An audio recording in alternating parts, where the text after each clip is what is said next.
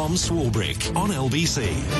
At quarter to five every Friday, this programme will continue to bring you the feast for the years, a banquet of storytelling, the radio equivalent of three Michelin stars. Stop salivating. This is Simon Mark's American Week.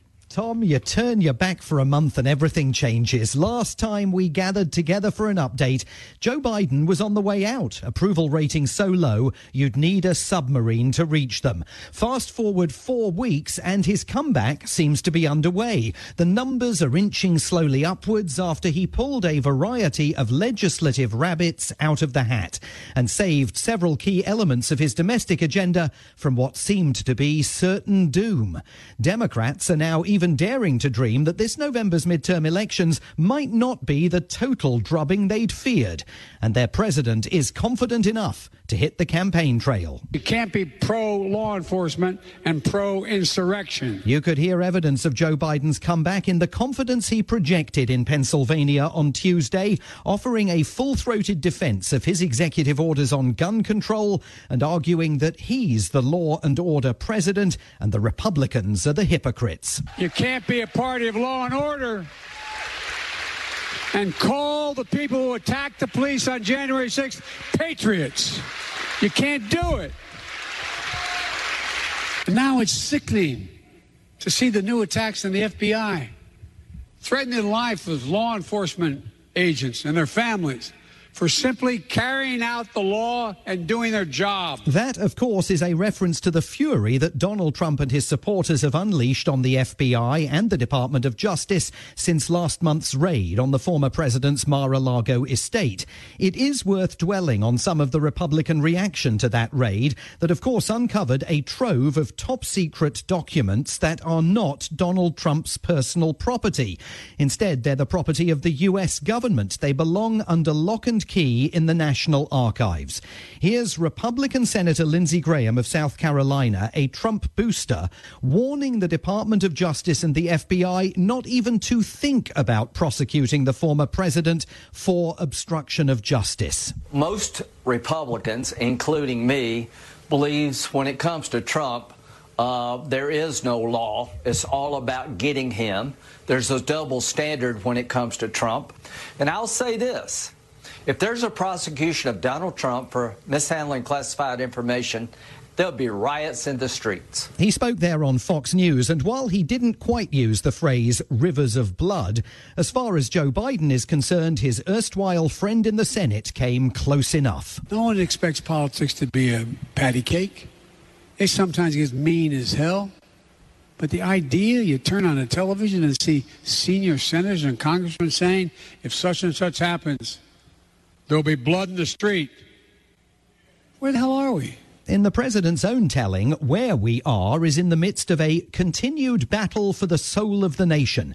That's how the White House described the subject of the president's primetime speech last night, delivered from the steps of Independence Hall in Philadelphia. The cradle of American democracy was the backdrop for a speech that warned of the grave that awaits American democracy if Republicans triumph this November and beyond. Democracy cannot survive when one side believes there are only two outcomes to an election either they win or they were cheated. And that's where the MAGA Republicans are today. They don't understand what every uh, patriotic American knows. You can't love your country only when you win. To underscore the president's message, he was bathed in dark red light, two armed U.S. Marines standing as sentries behind him, symbolically appearing to serve as guardians of the country's democracy. There are questions about his use of the Marines as props, given the political nature of the speech, two months before crucial midterm elections that will serve as a referendum on Joe Biden's presidency so far and decide if his fellow Democrats can retain their wafer thin majorities in Congress. The president's message was unmistakable. We must be honest with each other and with ourselves. Too much of what's happening in our country today is not normal. Donald Trump and the MAGA Republicans represent an extremism that threatens the very foundations of our republic. Now, I want to be very clear, very clear up front. not every Republican, not even the majority of Republicans are MAGA Republicans. But there's no question that the Republican Party today is dominated, driven, and intimidated by Donald Trump and the MAGA Republicans. And that is a threat to this country. It is a reflection of the polarized society the president described that the reaction to his speech was so divided. Democrats lapped it up.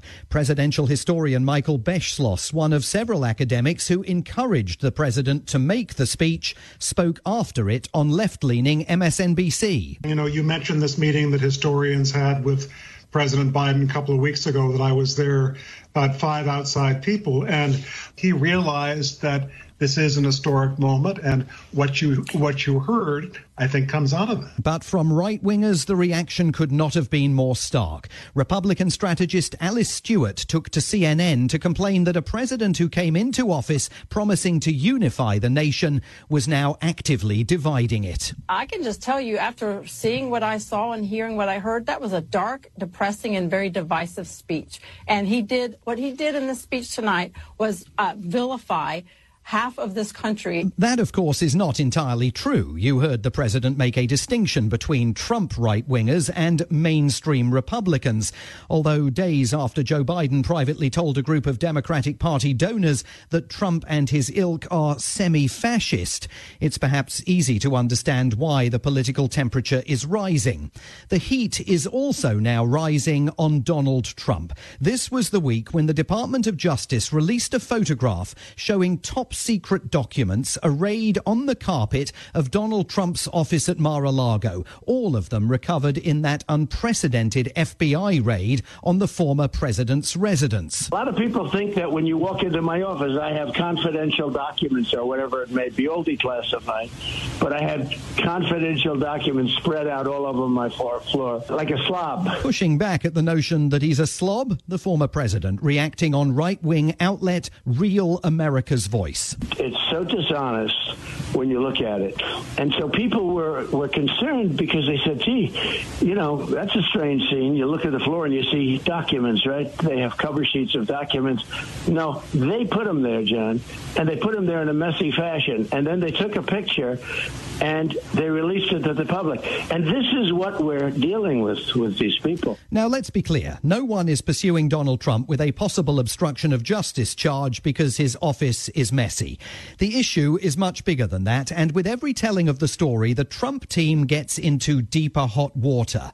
You heard the former president there concede that he had the documents in his office, but claim that he had declassified them.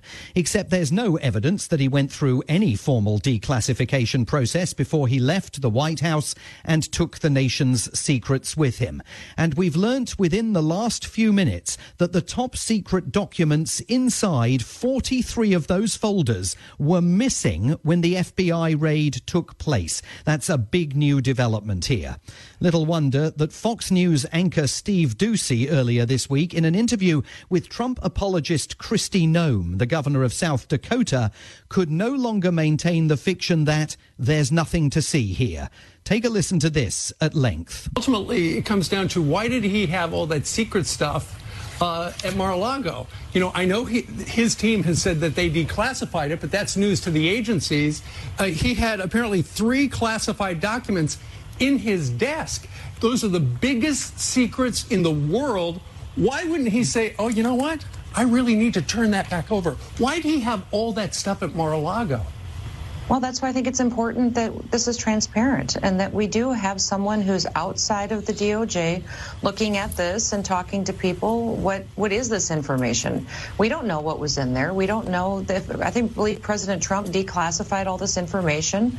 Let's find out really what the process is, what is right, what's precedent that other other presidents have followed and make sure that this I is done correctly. Any governor, governor, I don't think any president has ever carted off that many documents to their house after they left the presidency. What happens next? Well, the Department of Justice says its investigation is in its early stages and that no prosecutions will occur within 60 days of the midterm elections.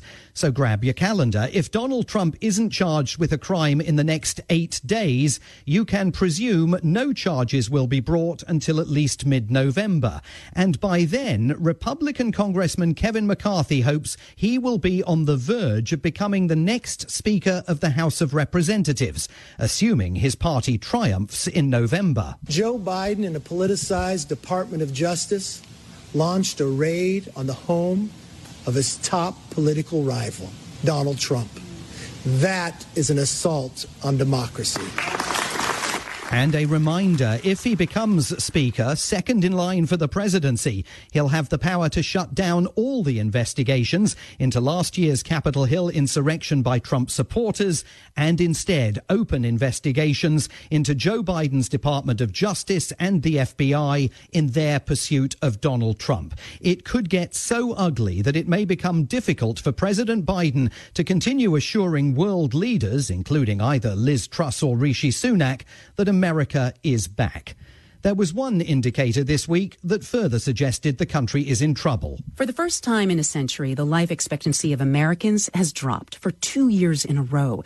That sobering fact comes from a provisional analysis out today from the Centers for Disease Control and Prevention. National Public Radio breaking the news to Americans that on average they can only now expect to live until the age of 76. By contrast, life expectancy in China rose to an average of more than 78. Speaking on NPR, Dr. Steven Woolf of Virginia Commonwealth University. In most other high income countries, 2021 was a year where life expectancy began to rebound having that context makes the U.S. results all the more tragic. It also contributes to a general sense of malaise here that is leading some to wonder whether they really want to spend the rest of their lives in the United States. This was the week when Ozzy Osbourne disclosed in an interview with The Observer that he's not only thinking about Plan B, but acting on it. He and his wife Sharon are quitting America and returning to the UK. He called America effed up. She said the United States has changed so drastically it's now a very weird place to live. We probably should have seen it coming. Times have changed and times are strange. Here I come, but I ain't the same. Times have changed and times are strange, sang Ozzy in his 1991 hit Mama, I'm Coming Home. He sure is. And Tom, there may be others right behind him.